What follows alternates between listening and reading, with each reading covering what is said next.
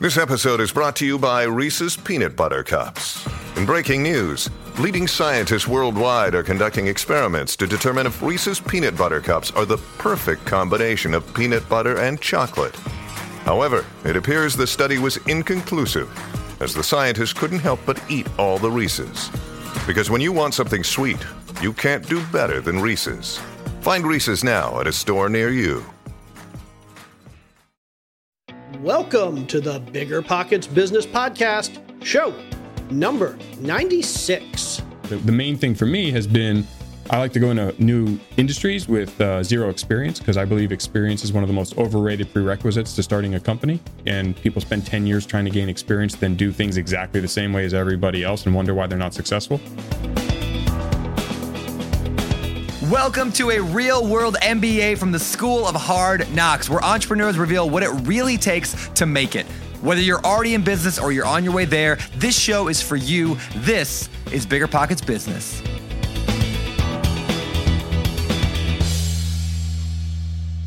How's it going, everybody? I am Jay Scott, your co host for the Bigger Pockets Business Podcast. And I am here this week, as I am lucky to be every week, with my lovely wife and co host, Carol Scott. How's it going today, mm-hmm. Carol? I'm so happy. Can I tell you the greatest, most amazing, phenomenal, exciting news ever? Wow, you really sold that. So let's, I let's know, hear it. I know. Okay. Better be great. For me, it's a really, really, really big deal. And potentially for you too. So, Chase and community members, Chase is our amazing 11 year old fifth grader.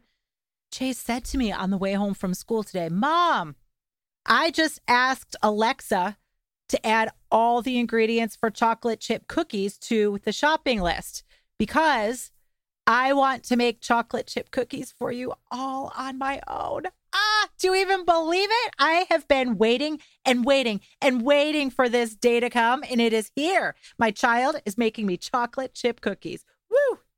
Wow, I was really hoping you were going to tell me that he was going to make the cookies, sell them, and then start paying us rent. Hey, baby steps, baby. We just got a little by little. we'll work it out.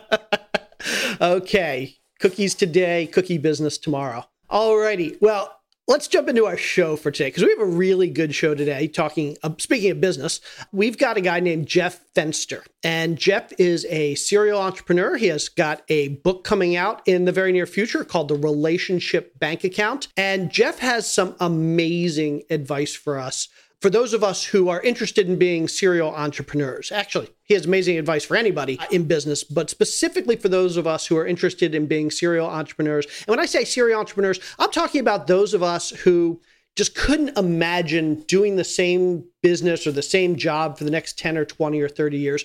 People like Jeff, people like myself, probably people like you who would much rather start multiple businesses and grow multiple businesses one every couple years because you get bored and because you like new challenges. And that's the type of person Jeff is. He's had multiple businesses, he's made multiple businesses successful. And on our show today, Jeff walks us through some of his best advice and wisdom for those of us who are interested in being successful serial entrepreneurs. Among the things that he talks to us about, why experience is the most overrated prerequisite for starting a business. We always hear that have sp- experience, do something you're good at, do something you know, because that's going to make your business successful. Actually, Jeff kind of turns that advice on its head and says, focus on businesses that you don't have a lot of experience doing. And he tells us why. Jeff talks to us about why money is likely not the thing that's stopping you from starting your business. A lot of us think that money is the thing that's keeping us from making progress. But Jeff explains to us why it's probably something else other than money that's keeping you from being successful starting and growing your business. He talks to us about reverse engineering our business model and he talks to us about losing our ego and he uses the term himself. He calls himself the dumbest guy in the room and how being the dumbest guy in the room is your best recipe for business success. And he tells us why you want to lose your ego and why it's okay to be the dumbest guy in the room. He talks to us about picking an industry and picking a business, creating a business that solves problems. And he talks to us why about why relationship capital, this idea of building relationships, building your network is the single most important key to business success and how you can go about generating and building this relationship capital. All in all, this is just an amazing episode. Jeff's an amazing entrepreneur and he's got some fantastic advice. If you want to learn more about Jeff, more about anything we talk about on the show, check out our show notes at biggerpockets.com slash bizshow96. Again, that's biggerpockets.com slash bizshow96. Okay, without any further ado, let's welcome Jeff Fenster to the show. Jeff, welcome to the Bigger Pockets Business Podcast. Jay and I are huge fans, and we know so many people in our community are huge fans of yours too. And you have so many great things to talk about. We're entirely excited to learn from your knowledge and experience. So thank you so much for joining us today. Oh, thank you for having me. It's a it's an honor. I'm a fan of your guys' show, and it's a it's truly a pleasure to get the opportunity to be on here today and meet your audience and have some fun. Well, thanks, Jeff. Appreciate that. Okay. So, to set the stage, you are a serial entrepreneur. You've started a lot of businesses, and I'm sure we're going to talk about several of them on the show today. But let's set the stage for our listeners, for our community. Tell us a little bit about where you came from and what is your big focus from a, an entrepreneurial perspective today. Uh, yeah, you know, the word entrepreneur is a fun word now. I mean, it's the it's the sexy buzzword that is being used so much today. Never had any idea or plan on being an entrepreneur. I probably didn't even know how to spell it when I started my career or even had any connection to it. I mean, back then it was business owner or career. Those were your two paths in life. And usually it was career until you built up enough experience. And then you became a business owner in whatever that field was. I mean, my background, I went to law school to be a sports agent. You know, I, I really wanted to stay connected to sports. It was one of my passions. And I felt like if I had to do something every day for the rest of my life, I might as well love what I do in the industry. And so the only thing that really felt like, hey, you know, you could do this forever was sports. And despite my obvious appearance, um, I wasn't blessed with the gift to, to be a professional athlete. So I had to find a different way to connect to it. And so I did that what I thought would be that, which was um, law school. My third year of law school, I got engaged and had a daughter with my. Uh, we had a daughter and um, got engaged and realized I didn't want to travel the world representing athletes and being away all the time, and I wanted to stay more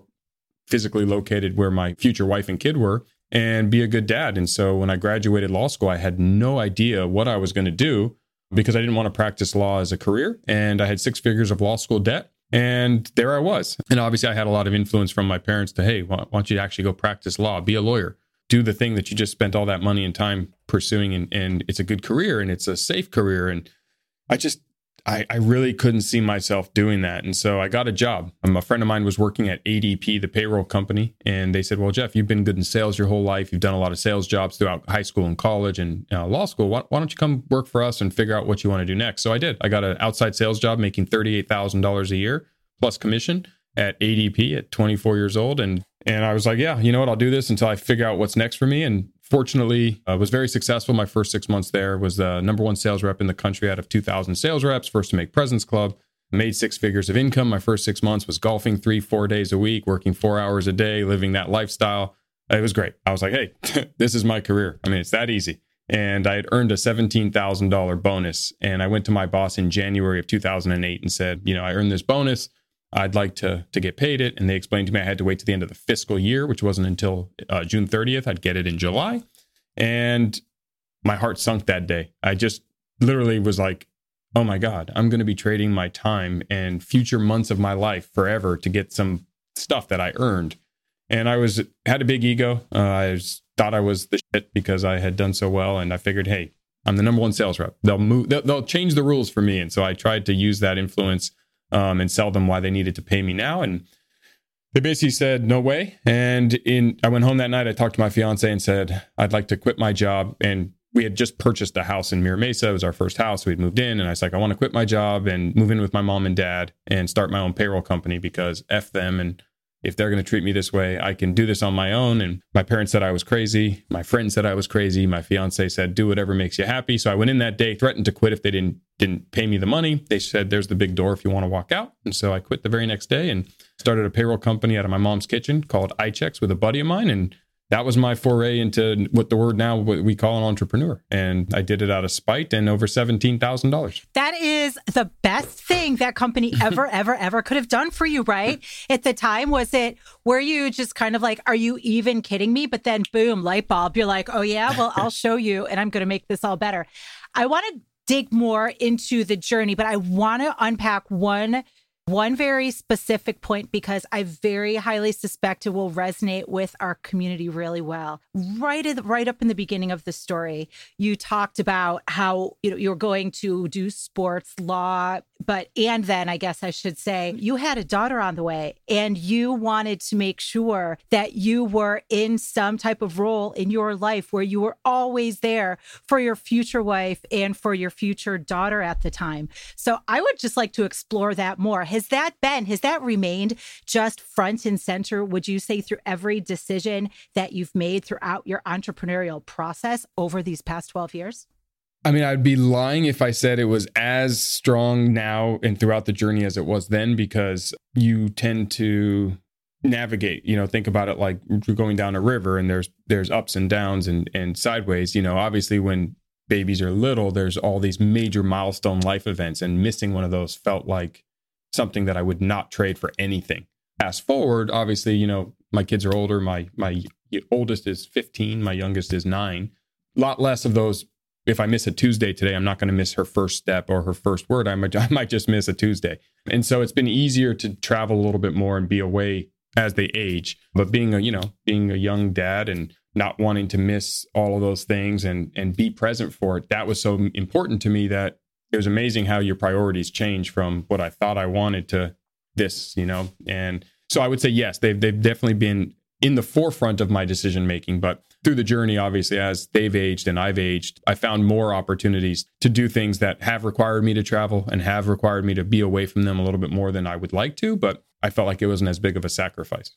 So, a lot of the entrepreneurs that we speak with on the show, and a lot of the entrepreneurs I know in real life, they basically they pick a business, they pick an industry, and 10 years later they look up and they're still in the same business in the same mm-hmm. industry and same company and and it's a great thing certainly there are some of us it sounds like you're one i know i'm certainly one where doing the same thing for 10 or 20 or 30 years it sounds like over the last 10 years you've kind of branched out from that first business. And I don't know if you still have the first business, and if you've done others, but talk us through a little bit what the last 10 or 12 years have looked like since you made that jump on your own. Yeah. So the, I'll, I'll, give you the, the quick version, uh, just so that way we can unpack what, what you think is the most pertinent. But um, yeah, I, I used to be told I was the guy in high school who worked seven jobs in two years. You know, tried them all. Had one that was constant, but constantly. I worked at Blockbuster for six months. I worked at Pick Up Stix for eight weeks. I worked at a nursery for ten days and hated it.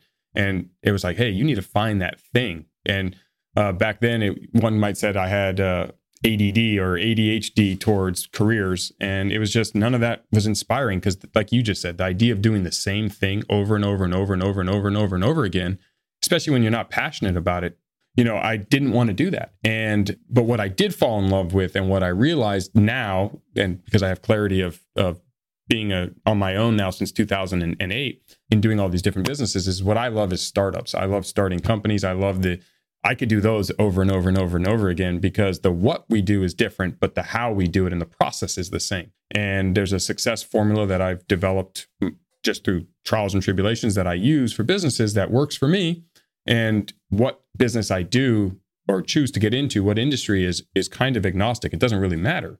So I went from payroll, and you know, me and my partner, we grew that company. We raised some private equity capital in 2009.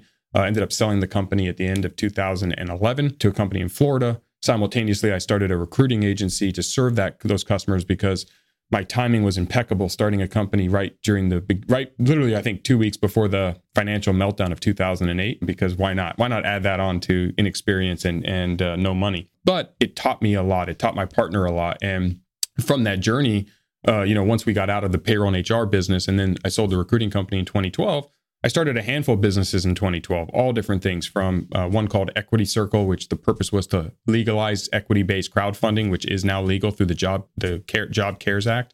Um, you know, we did a Change.org petition. We wanted to have a platform for startup founders to be able to raise capital and micro investments from lots of people instead of having to go through private equity. Because our first experience with it, although we raised money from two different PE firms, it wasn't a fun experience, and and I didn't enjoy it. And I think that I got taken advantage of my youth and inexperience. And I wanted to create a new outlet for entrepreneurs. while we were successful in our mission to get it passed, we failed in our platform because I didn't spend as much time building out a platform as I did fighting the good fight. And so I set it up for others to make money and me to just fight the good fight. But I learned from that. And and then from there, I had a couple different websites. Um, I started a digital marketing agency in 2012 because my youngest was born. And again, I wanted to be more present since I was gone the last couple of years building out the previous company. So again, a new kid, a new idea of not wanting to miss firsts. And I felt like a computer uh, wasn't going anywhere, you know, and computers were becoming more mainstream in business. And how we penetrated the payroll business was taking a paper driven industry that everything was done in filing cabinets and folders and binders and paper and built an HRIS platform that was techno- technologically driven and, and created a, a, situation where companies can have from hire to fire and every event in between in a single database, online, accessible to, with employees, like things we take for granted now. But before iPhones and before apps, this was all online now. Um, I mean, so I wanted to do something like that using digital marketing. And so I started a digital marketing agency in 2012, at the end of 2012 and from there spun off a few websites grew that and that was a new business and then sold off our clients in 2015 and 2016 at the beginning and then moved over to where we are now which is uh, everbowl. And the, the main thing for me has been i like to go into new industries with uh, zero experience because i believe experience is one of the most overrated prerequisites to starting a company. And to your point people spend 10 years trying to gain experience then do things exactly the same way as everybody else and wonder why they're not successful versus coming in with fresh eyes and being able to disrupt the market with your own approach towards it and your own acumen at the time and using today's 2021 so 2021 thinking but if it's next year it's 2022 thinking and and approach the problem from a different perspective because when you spend too much time in one niche one industry you end up getting blinded by the forest. You get lost because you've been doing it so long and all of your mindset is built off of all the things that you've encountered over the over that last period of time and therefore, you're looking at it the same way as everyone else in the industry. It's really hard to come in with fresh eyes. So every three to five years, I'm the same position as every everyone else, and I lose one of my competitive edges. So starting a new business in a new industry gives me that new competitive edge of fresh eyes and disruption. And so over the journey, over my entrepreneurial journey, for me, it's been I like new industries. So when I'm done with Everbowl, whenever that day is, I promise you, I won't be doing another restaurant. It'll be something in a completely different space and using another concept that I, I, really believe is important of vertical integration and how we vertically integrate at Everbowl, which I'm sure we'll get into. I learned with my recruiting agency to pair with my payroll business. And I learned in the digital marketing space when you start to understand SaaS applications and how companies are using all these different tools internally and what you can build, and how when you vertically integrate your business, you build a moat and you really create such a huge competitive advantage for your company that it, it makes competitors almost irrelevant and you're not competing with anybody anymore. So like when people ask me at Everbowl, you know, who are your biggest competitors? I can name other restaurants, but we're doing things completely different. We are not a restaurant. We are a machine. We are a system. We are a system to grow and scale our concept. But you might open a competitive food concept to us, but we're not competing. And I can demonstrate later in, the, in, in our show or in our interview on how that and why that is.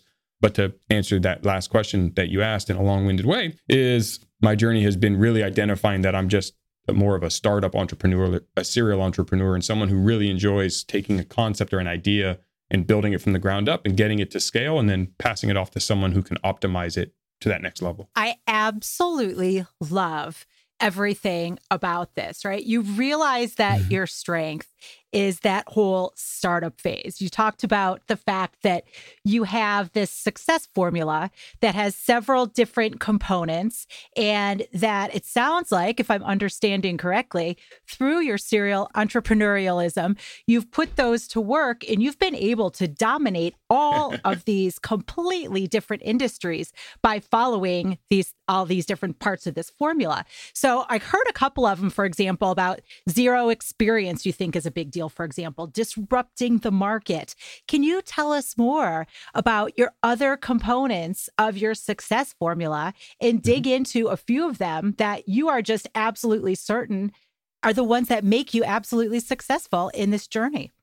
Yeah, sure. I mean, it, it's they've been turned back into like what I guess what you would call core values. Um, and the first two are the most important to me, which is make friends and have fun. And those sound very fluffy, but there's a lot there. A lot can be unpacked from making friends and having fun. And, and one of those main pieces of success and where I have been able to be successful and what I would recommend anyone who's starting out or is on their journey to recognize is uh, relationship capital and, and your access to your network is the most important component. I'd rather you give me the right introductions than a million dollars if I'm starting a company with no resources. And most people, most young entrepreneurs, not in age but in experience, think money is what's prohibiting them from growth. Um, and they're like, oh, if I only had the capital, well, I can give you a million dollars, you'll blow it, and then you'll be in the same boat. But if I introduce you to the right person, and that right person can do the right thing for your company, or I create an opportunity for you to be in front of the people you need to be in front of, that's going to be more predictive of your success or your future success than capital. And so part of my success formula has always been on relationship capital. I'm actually coming out with my first book. It's uh, called The Relationship Bank Account. It's truly about this one concept.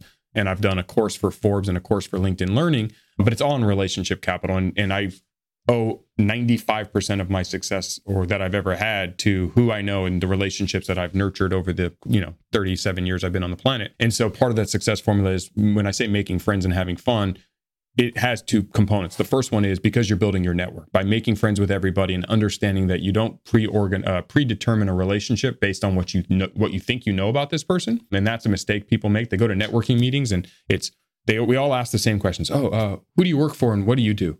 because we want to know how much energy we want to put into getting to know this human being, not realizing that everybody is somebody's brother, sister, aunt, cousin, mother, father, and everybody can be a champion on your team to help you get to where you want to get and open doors that you don't even know that you need opened. Um, and so, uh, making friends does that, and having fun makes you likable. But then in addition, just as you go through the world, making friends and having fun as, as core values also means like you take our restaurant chain at Everbowl, those are the two main rules to work at our stores. And what does that mean? It means you show up on time because you're not making friends with your coworkers and your customers if you don't show up at the time you say you're going to. Same way if I meet a friend for lunch and I show up late, I'm not being a good friend. You act with integrity. You don't you don't put someone down. You don't judge people. You you treat people the way you want to be treated. So it does all the things you want inside of your business as it does also on a macro level when you're growing your business. So, uh, make friends and have fun are obviously the two most paramount ones that that I think are the are the foundation. And then from there, as we talked about, obviously fresh eyes and disruption are, are important, but being being remarkable at what you do and really giving your best because so often we're we we don't get where we to where we want to get because we don't give absolutely 100% of ourselves. And when you're around other people who are giving 100%, it's clear when you're not if they are and and so you're not attracting the right people and when you surround yourself with people who are pushing the envelope of their own capabilities and willing to go the extra mile personally to make sure that when i put my name on something or i'm in charge of this department or i'm in charge of this assignment and i'm going to give my absolute best when you do that you attract other people who do that and all of a sudden your enterprise starts to snowball into this unstoppable force of people who are just pushing the envelope and the truth is, 99% of the world doesn't. Hard work beats talent every time when the talent doesn't work hard. And so it's also very hard to beat someone who won't quit. So, although we don't know what challenges we're going to run into, we don't know what the company's going to encounter, when you won't quit and you work your ass off and you're willing to give 100% of yourself, you'll find a way. Just like water through rocks and crevices, it, it will find a way. And then being change ready, you know, to, to the other point that I think precludes a lot of people from success, but has allowed me to stay successful during un- challenging times like the 2008 financial crisis or the 2020 COVID crisis, whatever other crises have happened or we will we will encounter is understanding that what we did yesterday doesn't mean it's going to work tomorrow. And so when you have a change ready attitude and a change ready mindset, when things happen, you're able to adapt and pivot and change your business. And you know, some of the greatest examples of that is Netflix and Blockbuster. I mean, Blockbuster should be Netflix right now, and it is a professional crime that a company as big and grand as Blockbuster didn't change when the market said it's time to change, and why BlackBerry is not an iPhone today is also incredible to me, or why Best Buy isn't the Amazon of electro- electronics. Um, and all of these big boxes and, and big archaic businesses that didn't change and didn't have a change ready mindset, you become a dinosaur and you lose because the constant in the world is change. And so uh, that's another component of the of my success formula is understanding that our business yesterday is not our business tomorrow, and we have to be ready to change and understand what what we need to do. And those variables, those those concepts, if you understand them and really dig into the weeds on them, can make you pretty much have a formula that will allow you to be successful. And when I say successful, it doesn't mean you're going to be the next Jeff Bezos and Amazon. I mean, obviously those are unicorns that we all can strive to be, but success is there's no it's not a number, right? It's you're achieving what you want to achieve. And, you know, for Everbowl, my goal is to make healthy living accessible, affordable, delicious, and, and filling for as many human beings on the planet as I can. And, you know, we just closed uh, three units in St. Louis. We have stores coming to Florida. So uh, to your hometown um, or your home state. And um, you know, one of our goals is to bring Everbowl to all 50 US states. And if I can do that, that's success to me. And I didn't mention money, right? So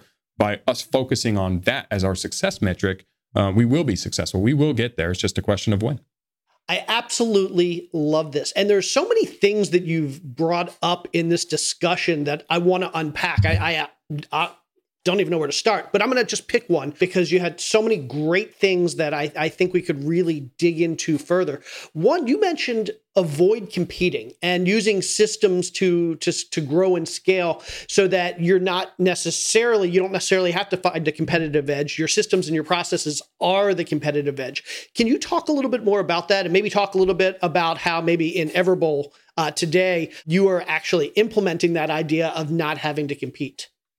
Sure. Yeah. So I started the first Everbowl in October of 2016. I self funded the first couple, and it cost me a quarter of a million dollars to build. And I got to experience firsthand when people say restaurants are expensive. And one would argue a quarter of a million dollars for a restaurant is cheap comparatively to a lot of restaurants, um, but it's still a lot of money. And when you invest that kind of capital to start a business, now you have this whole location, location, location, location issue, and you have a will people buy it issue and how long will it take to get my capital back and what competitors are in the market? I'd rather go where there's a competitor because they've already built my market. And so how that concept of not competing and building systems is well we looked at what is the problem? The problem is not that restaurants are expensive.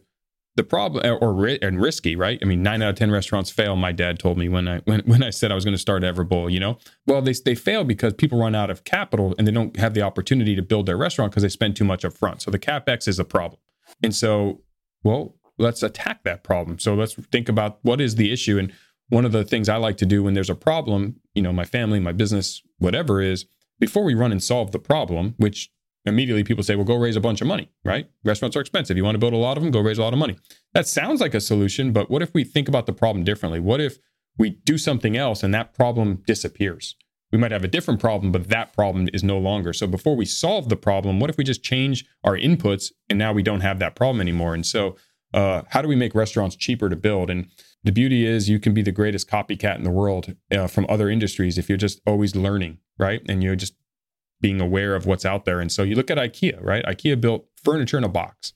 And I can go to IKEA right now and get my entire house furnished with a couple boxes, come home and in a few hours. Maybe not me, but somebody more handy with some tools could probably put most of that together. And so we took the idea of, well, could we turn restaurants into IKEA?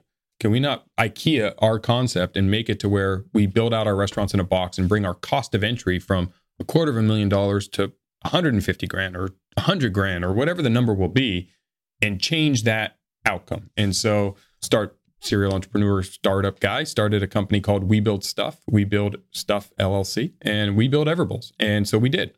And started going to my network and said, who who can help me solve this problem? Because I'm not handy with tools. And like I said, I can barely put together Legos, let alone IKEA furniture, let alone a restaurant. But because I, I know a lot of great, qualified, talented human beings, there's people out there who this is their passion. They love this stuff. And so partnered with some of them and brought them onto our team and we launched WeBuild and WeBuild has built out all the Everbowls and changed the whole mechanism from costing a quarter of a million to $300,000 to the low six figures to even under six figures to build restaurants to where now my problem is not that they cost too much money. That's gone now. I don't have that problem. My problem now is picking good locations, which is a separate issue, right? But to, to, how the system changed the problem is the initial problem was they were just too expensive and I don't need to raise money. So now I could build two, three, four restaurants for the price of one, which now allows me to scale and grow. And we have a construction company which generates its own revenue and its own profitability for us, or we just pass the savings back to ourselves. Or now fast forward to where now we're franchising, we pass that savings to our franchisees. So franchisees who want to get into Everbowl and are comparing us versus our competitors, well, to build out one of our stores versus our competitors is 25 to 75% cheaper, sometimes 200% cheaper if it's a super expensive build. And all of a sudden, well, wait, we haven't even gotten to food yet. We're just comparing capex up front. And wait, I can build two or three Everbowls, Jeff, for the same price as one of your competitor? Yes, you can. Well, that's interesting, right? Because now all these other fun ideas get to we start getting to talk about you know buying power and amortization of expenses across multiple stores and owning a market. And that growth that you wanted to do in five years can maybe be done in 18 months. And all of a sudden it's a different conversation. And so who we're competing with i'm not competing with those restaurants because those restaurants are just names on a door that sell a product similar to ours. No, what we're doing is we're creating a system, uh, like kind of like anyone who's seen that movie, The Founder. When you learn about what McDonald's did, it was that easy that that easy speedy system, right? That was their system. The, the hamburger is a hamburger. You can get hamburgers everywhere. Yes, does their hamburger hopefully taste better than the rest? Yes. I believe our our Everbowls, our, our superfood bowls taste better than our competitors, and we have our own proprietary flavors um, that make us confident. But before we even get to that, right, there's a business line. So whether you do restaurants or you do digital marketing or you do payroll or you're a law practice or you're a, a dental practice, the foundations of business is the same regardless of industry, regardless of sectors. There's a P&L, there's a balance sheet. You've got to make more money. You have a marketing arm, you have expenses. Can the business survive? If you're a for-profit business, there's business fundamentals that are identical across all businesses. And we were solving a problem of capital needs that allowed our P&L to be better and our balance sheet to be better and our cash to go further. So if we pick 10 restaurants and one out of 10 is not a good location, I didn't sink all my cash into it and now I have to figure out how to how to survive and if that happened to be my second store, it doesn't put me out of business. And there's just a lot of ways that we've de-risked our business and we've enabled our our franchisees in our current stores to to be successful simply because of that implementation of a different system and approaching the problem differently. Absolutely love that. And you mentioned earlier that you like to go into industries that you have no experience. And I think you even made the point that experience is the the least important prerequisite for going into an industry. And you sort of answered that question. Most overrated. Most overrated. Thank you. Thank you. I appreciate that correction. Yes. you I think you hit on part of the answer just now when you said it's important to understand that every business has the same components. You have to understand supply chain management, you have to understand operations and fulfillment and customer service and and inventory management management and accounting and all those things. And so I assume that part of the reason why you can be successful in any industry is that you have these general business concepts and ideas and and pieces well understood. But what are some of the other things that our listeners who are thinking, okay, I'm going to go into an industry that I know nothing about to avoid getting themselves in trouble doing that? What are some recommendations you would have for them going into an industry and learning enough about the industry that they can be successful and they can compete and that they don't find themselves underwater because of their lack of experience and knowledge? Sure. Uh, well, so let me answer that, but give you the the first correction just to what you said is I don't have all those skills. Um, I'm the least handy human being when it comes to tools, but I own a construction and fabrication company because other people can do it. And when you when you lose the ego and surround yourself with great people and let them be great at what they do and be the dumbest guy or girl in the room, you can do anything, right? I could start a podcast if I had the opportunity to partner with the two of you because you guys know how to do it. I don't, right? But if we partnered together, I can I can basically use and stand on your experience and your knowledge and your know-how to be in the same space with you. And that's how I started a digital marketing agency when I partnered with Neil Patel. You know, he's one of the world's most renowned digital marketers. I could barely open a computer in 2012 and and and use one. But when you understand that your network is how you do it and by building bridges and making friends and having fun, uh, that going back to those values, you can now enter industries because as long as you can meet or access the right people, if I don't have accounting background, well, one of my best friends owns an accounting practice, and he when you know he helped me launch Everbowl, for, and he was my outsourced CFO and accounting company, and I gave them equity in the company, and we partnered, and I paid them, and they helped me do all the things that I you know I don't know how to do, so I could focus on what I did know how to do. So that's the first part. But the, the second part for people who are looking to go into industries without experience and not get into trouble is you still have to solve a problem or have something unique, right? You don't want to come in and be a Me Too business. That's the mistake I think too many people make. And they wonder why they're not successful. It's because you're doing everything the same way. There's nothing different. So you know, with Everbowl in the quick serve restaurant space, what problem did we want to solve? Well, I didn't just come in and say, you know, acai bowls are delicious and, and people want to eat them. Well, that's true, but that's not solving a problem. That's just me putting my own taste into the world saying, I think people are going to like it. And I think a lot of restaurateurs are chefs. And as a result of that, they think that way instead of thinking at it as a business. And to scale a business, you need to solve a problem or have something unique. And so the problem we wanted to solve is why in America are we not eating right and killing ourselves with bad choices, right? We it's like smoking. We know smoking is bad for us, and hopefully we don't smoke. There's nicotine; it's addicting. Some people are addicted, but each generation is smoking less, right? Because it's we're aware. Well, heart disease, stroke, obesity, cancer, diabetes, high blood pressure, all of these conditions, the science is out. 80% of it is is a result of lifestyle, not genetics. So you can either delay or prevent over 80% of these conditions by living a different lifestyle. We know that. So why are we still eating fast food four times a week on average? The average American, 3.8 meals a week is fast food. Why are we doing that? And when you break down the why and you reverse engineer what that reason is, it's because of one of four excuses. And these four excuses became the four pillars that we're trying to solve in with Everbowl. Um, and that is one, and they're, in my opinion, they're just excuses, but people believe eating healthy costs too much. Number two, they think eating healthy doesn't taste good. Three, they don't feel like they're full if they eat healthy because they envision healthy eating as eating a small little salad and that cheeseburger and fries and Coke fills them up. And then four, they just can't get it. They're busy. They have 30 minutes or an hour for lunch. They have this small little area that they work in, in and they have to eat something there, and the options are fast food. So if we reverse engineer those four excuses and understand that it's what we're talking about is cost, taste, filling, and accessibility, then all I got to do is build a business around healthy eating that is affordable, filling, delicious, and accessible. Hence the four pillars that we're trying to do at Everbowl. So everything we do, our North Star is those four pillars. Like everything we're thinking about, every system we're building from, you know, building out We Build, that's accessibility. I can't build 100 restaurants if they cost me a quarter of a million dollars. I can't be on every corner where all the fast food guys are if they cost me $300,000 every time to build one. So we had to bring the cost down, hence the idea behind We Build cost? Well, unfortunately, we don't subsidize healthy food the way we subsidize some of the stuff that's bad for us in America. That's a government programs. You know, we subsidize cattle and all these things so we can eat fried food cheaper, um, and we can make have you know value meals for two three bucks. Well, okay, so that was the problem. Um, so rather than charge 14 bucks and price out the market, when we launched Everbowl, we were $8 a bowl because a Big Mac meal was $7.94. Two slices of pizza and a drink was $8. A sandwich, chips, and a drink at your favorite, you know, uh, deli was eight bucks. And so we wanted to reverse engineer our model to get to eight dollars. It's obviously gone up over with inflation and cost of living since 2016. Uh, we're closer to about 975 now, but the point was how do we do it right and so we started doing the same thing that others are doing which is we're importing superfoods from all around the world so it's expensive but we had to understand the supply chain. So we went down to Brazil. I flew down to Brazil. I met with the factories myself. I, I got to experience everything down there and understand how all of these superfoods are brought to the United States. Uh, we launched our own company. Uh, it was called Real Happy Foods at the time. It's now called Unevolved Products. And we imported our own superfoods and we, we cut out the middleman and middlewomen companies so we could control our own supply chain and take those savings and give it back to our restaurants to give back to our customers to make healthy eating affordable. Filling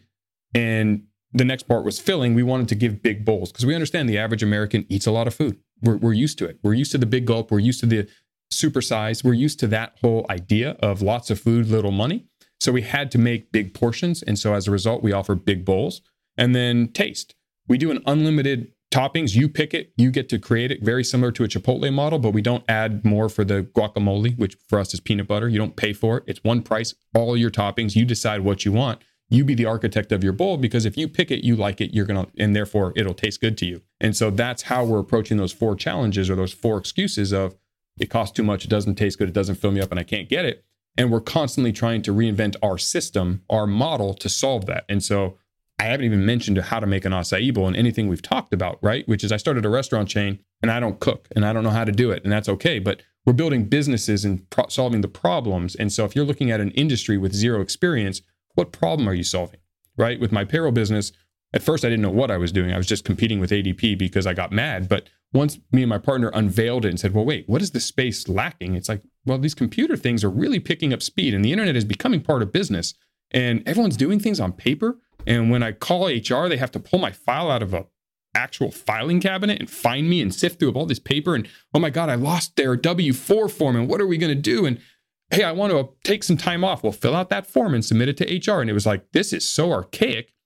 There are smartphones and smart devices coming out. And so it was like, ah, what if we digitize this? So we built an HRIS platform.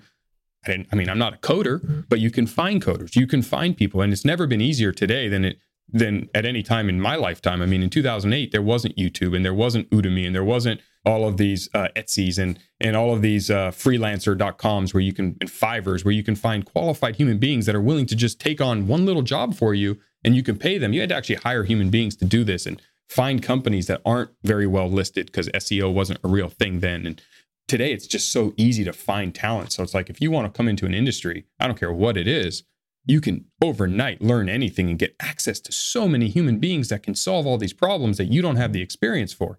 So don't wait for the experience. Come up with your solution to what problem you're solving or what you think could disrupt your market and then go for it. I love this.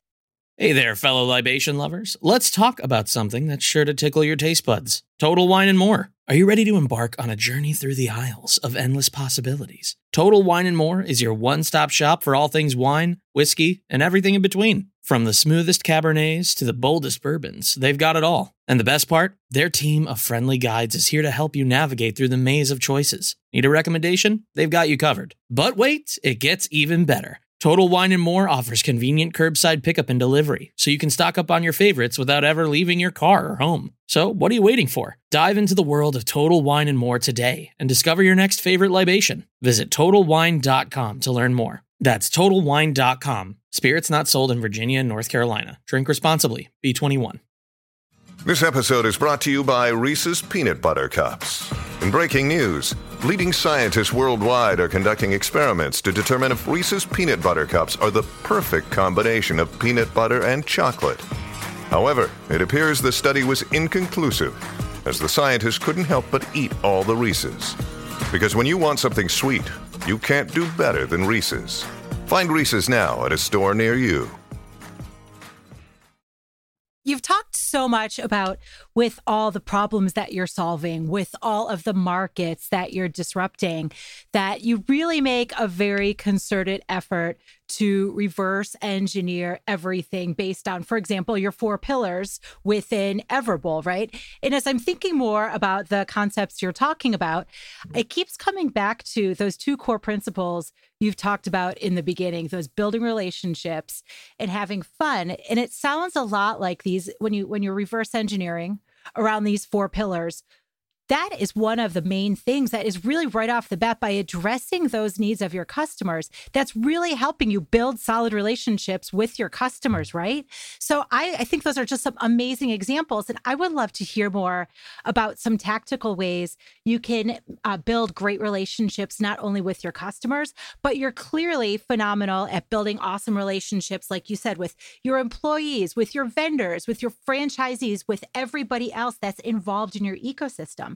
So, can you give us some really great, solid tips on how we can go about building those great relationships to continue growing our success? Sure, yeah. So inside the company, it's obviously your culture and understanding who you are. And again, I don't have all the experience. I was fortunate enough to to get to partner with a guy named Brian Augustine, our chief development officer. He joined the company after uh, we had only one store and we were just opening our second store. And you know, when I met him through another guy who's involved in our our, our company, it's his brother-in-law. You know, what sold me on him immediately was his focus on culture. You know, his background was with Trader Joe's and he built out stores. And I realized, you know, my my weaknesses, I like to a lot of times people hire for comfort instead of hiring for weaknesses. I don't want to hire people who are like me because I'm already part of the company. So we don't need two of me. We need me and then all the things that I'm not good at. Let's bring out great people. And, you know, his understanding of how to build those teams and and take the culture that we wanted here and duplicate it and scale it was so important. And so when you're building out teams, having that culture to fall back on, that's what people work for. You know, what I learned, and I learned this actually in my recruiting company because when I had my recruiting agency, I thought, well, you pay someone more money, who wouldn't change jobs? I, I, figured, hey, everyone's going to just uh, jump for money. And people don't change jobs for more money. It's the number one misnomer in that space. Any recruiter out there can test to it. It's going to be culture and opportunity. That's why people change uh, jobs. And so when you understand that building a good culture around your core values internally has allowed us to scale and grow our team. And then by growing our team and attracting great people allows us to continue to disrupt and, and the, the mind pool starts to expand. But then just generally speaking, having your own core values, you know, understanding who you are and never wavering. I rub some people wrong, but they still, I think, respect me and work with me because at the end of the day, I will bring my best every day. They are going to get my absolute best. I'm never going to give them second to that. And I'm going to hold them to that standard. And if that rubs you wrong, it rubs you wrong. And I don't, I'm not going to feel guilty about pushing people to be the best version of themselves, especially when you partner with me, because I'm subject to your performance and you're subject to mine. And if I bring my best and I fail, that's okay. If you bring your best and you fail, that's okay. But if we fail because we didn't try our best, I can't live with that. And that standard, I think, becomes contagious to others after they get over the shock and awe of it. Because I think a lot of people aren't used to being pushed to be their best. They think 99% is good enough. And why not? But it's not. And and that's the difference. Like the true success lies in that 1%, which is why it's called the one percenters. If you see like the, you know they, they talk about why does 1% of the world have all of the resources? Well, some of it is just obviously genetic luck who you're born families you're born into, but somebody along that lineage understood that that's the difference. We can all do 99%. 99% is easy. That last 1% is what makes or breaks companies, relationships, people going that extra mile. And that's where I, you know, as the CEO of Everbowl and, and my companies, that's the standard when people invest with me or, or join me and partner with me. That's the standard that I'm going to bring. That is what I'm telling them that they're getting with me. That is my skill. Is I will require the company to be 100% of our best, and if not, I will find the right people to do it, and I will push people, and I'll be the asshole if I have to be. But I'm going to make friends and have fun doing it because if we're giving our best, we can have as much fun as possible, right? And so by putting your foot down on that throttle and going is where every and the, the, the beauty there is it doesn't require skill, right? It doesn't require, oh my God, I don't know how to speak that language. So I'm two years away from, or I don't have uh, resources to do. You can start right now. Like your audience, whoever's listening, like today, your whole world changes if you just commit to give your absolute best at everything you do starting right now. If you just do that, you will be successful because you will beat so many people who are more talented, more capable, more qualified, have more opportunity than you because you never quit. And we learn all these in those little fable stories that you teach children. And I feel like you can learn so much from kids because it's amazing how parents teach kids the right thing and then we don't do it. It's like, do what we say, but not what we do. You know, like learning to walk. If kids quit as easily as adults, no one would walk, right? Because you fall down 7,000 times when you're a little toddler, but you eventually learn to walk. And we as adults, we stumble a few times and then we quit. Oh, this is too hard. I'm gonna do something else. I'm, I'm not, I'm not, I'm not good at that. That's not my gift. But it's like, no, no, no, don't quit. Sometimes you win, sometimes you learn, but just keep going. And each day, you know, one of the other core values at Everbowl and, and for me personally is get 1% better every day. It's something that's obtainable, right? It's part of the success formula is win stacking, micro goals, because you can build success with micro goals. It's it's like if you're sitting on the couch today and you want to run a marathon and you've never exercised, it's a very daunting goal. And so if you go out and try to run two miles today, you're gonna your knees are gonna hurt, your ankles are gonna hurt, you're not gonna work out tomorrow, you're probably not gonna work out the next day. You might do it again and then be like, oh my God, I'm not cut out for this. But what if today all you did was just put on the workout clothes? And then tomorrow you walk or run to the to the to your mailbox. And then the next day you walk or run to your next door neighbor's mailbox. And the day after that, you walk or run to your third neighbor's mailbox. And every day you just go one more mailbox until you decide you want to go more than one mailbox. You can do that.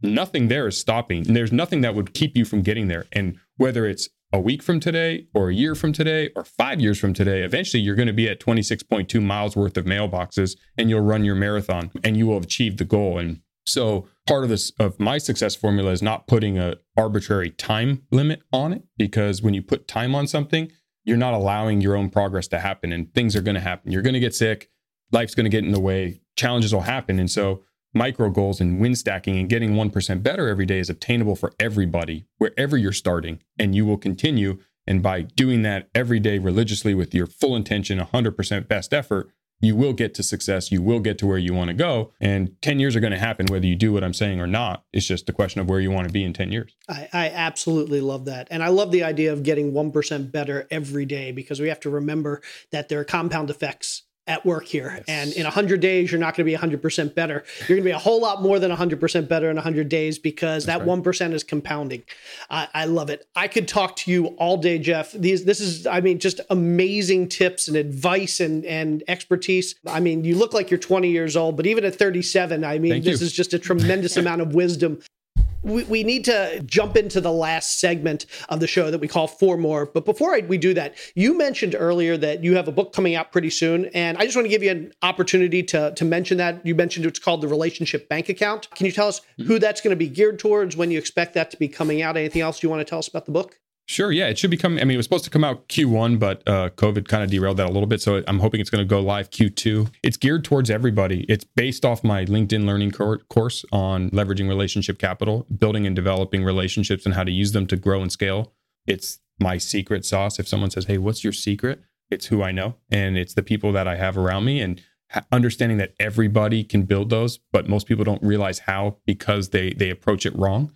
And it's hopefully going to open up the open up your mind and, and create an environment for you to start embracing and attracting good people which will elevate your you personally, professionally, and, and in so many different areas where you'll be able to then achieve all of the financial goals that you have for yourself, your company's goals. Uh, you know, Everbowl specifically, if you look at what we're doing as a company and where we are, I'd be lying. And if if I said to you, I'm not where I am, but for the people I know, it's true. But I've earned the right to have those people help me because of leading with value. And, you know, some of the tidbits is being more interested than interesting and leading with value when you meet people and not looking at relationships the way we do as, and it sounds a little gross when I first say it, but just bear with me and, and be open minded, but treat it like a bank account because they are. And so if you are always making withdrawals from your relationships, you run out of money, just like you would if you took money out of your bank every day. You've got to make deposits. And you make deposits by leading with value to help people and understanding how you can help people, right? Like I can't help Bill Gates make money. He doesn't need my money. That's not the area of help that I can add value to Bill Gates. But Bill Gates has charitable events that are meaning are near and dear to his heart, right? And he's got things that him and the Melinda Gates Foundation are part of. And so if I wanted to get with Bill Gates, I would try to figure out what I can do to add value to what is important to Bill and Melinda and then focus my efforts to do that to make a deposit with him and her. So then one day if I need a withdrawal, hopefully I've built up an account balance that I can use it and understanding that if you don't ever need it, it's no big deal, right? So like you run into 95 people every single day just going to the grocery store and the gas station. And if you just communicate and see if you can help someone and you hear through the grapevine that your next door neighbor's cousin is is looking to get a job in Dallas, Texas, and you know someone in Dallas, Texas, and you make that introduction, it costs you nothing. But what you did is you just made a deposit with a human being out there who may or may not ever help you, but who cares, right? Wealth is not I don't want to be rich. I want to be wealthy, right? I don't want money for the sake of money. I want I want to be wealthy in life. And part of that wealth is relationship wealth. And when you have a lot of people who are championing for you, and that person in Dallas, all of a sudden we open an Everbowl in Dallas, and that person works at a hundred person company, goes, Oh my God, my friend just opened this restaurant right down the street and brings their entire group of 100 people to that restaurant. I earned that by introducing them to someone six years ago, right? That just happens. And then I get lucky, right? And luck is a byproduct of of preparation and opportunity and, and, a, and a focus to build and create luck. It's like, think of it like fishing. You know, if you have one line in the water, you're hoping the fish comes by and bites. What if you have a hundred lines in the water at all times? You're more likely, more likely to get lucky and get a fish. And so the more humans that you have out in the world that are champions for you and your businesses and your ideas and your causes and your missions and your family, the more likely that you're going to know so and so. And when you think about life in general, we all know, oh, so and so got that job because they're so and so's brother or sister or or they're someone's best friend. True. Nepotism is huge in this world. And so use it and use it by developing and creating relationships. And when you mentally think about them as a bank account, not because you should be thinking about it so selfishly, like, I need to use this person. No, think of it as I'm making deposits for one day. And if I never use it, so what? So I'm just known as a good human being for these hundred people that I've helped and they have no extra value to me. I don't need anything from them, but I've done a good by them. Okay. They're going to go around the world hopefully saying nice things about me and nice things about my brand and be open-minded to ideas that I throw out into the world and you build your army. You build your you you know, you build your tribe of champions and that's how you can add that extra layer to your success uh, in life by by having champions out there who are constantly thinking about you even when you're not putting in that work and that's the passive income from your relationship bank account awesome. I absolutely love it. Okay. I think it's time for the final segment of the show, which we call the four more. And that's where we're going to ask you okay. real quick the same four questions that we ask all of our guests. And then the more the more part of the four more, we're going to let you tell our listeners where they can connect with you, find out more about you, and anything else you want to tell us. Sound good? Sounds great. Okay. What was your very first or your very worst job, and what lessons did you take from it that you're still using today?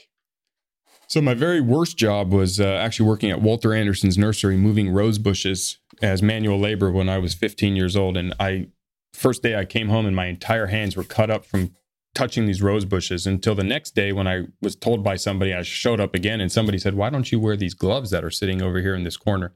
And it taught me a lesson that uh, maybe I should be more aware and observant of what's around me and not just be so uh, you know, I was 15 year old male, not paying attention to anything but what was in front of me. And so um, it taught me the lesson to to look around and measure twice, cut once, kind of a thing, and protect yourself. So that was the idea of helping to learn and be aware. Love, love, love it. Okay, question number two. All right, so Jeff, 30 seconds or less. What is the very, very best piece of advice that you have for small business owners or entrepreneurs that you have not yet mentioned today? Understand the power of four minutes. So if you do something for four minutes a day over the course of a year, that's that's going to add days to your life and days to your skill set. And so don't hit the snooze button because snooze is eight minutes. You're wasting you're wasting calendar days a year doing things. So since I only have 30 seconds, I won't dig deep, but just do some math. Type four minutes times 365 and divide it divide it by 60, and you'll see how many hours a day you're wasting. And recognize that if you spend four minutes learning a new skill or a new thing, at the end of a year, you're going to be really good at it. Jeff, I can't wait to get my hands on your book. You have so many amazing nuggets of wisdom. Jay, take number three. Okay. Number three, uh, I imagine you're a reader. I imagine you love books. If you could recommend one book that maybe our listeners haven't been recommended by a million people already, what's your favorite, not tremendously popular book? So I don't think it's that popular because a lot of people never heard of it, but it's uh, from Tim Grover. It's Relentless, from going from basically it's about being unstoppable and relentless, and he was the coach, uh, mindset coach for Kobe Bryant and Michael Jordan. Very cool. We'll link to that one in the show notes for sure. Okay, fourth and favorite fun question.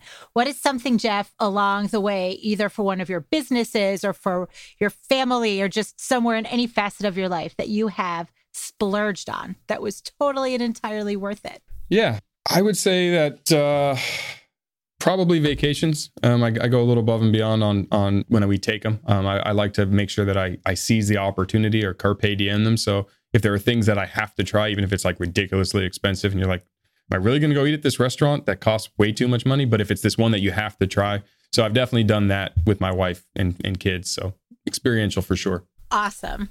Jeff, this has been absolutely amazing. Tremendous wisdom, tremendous knowledge. Thank you so much for coming on and sharing. Best of luck with Everbowl.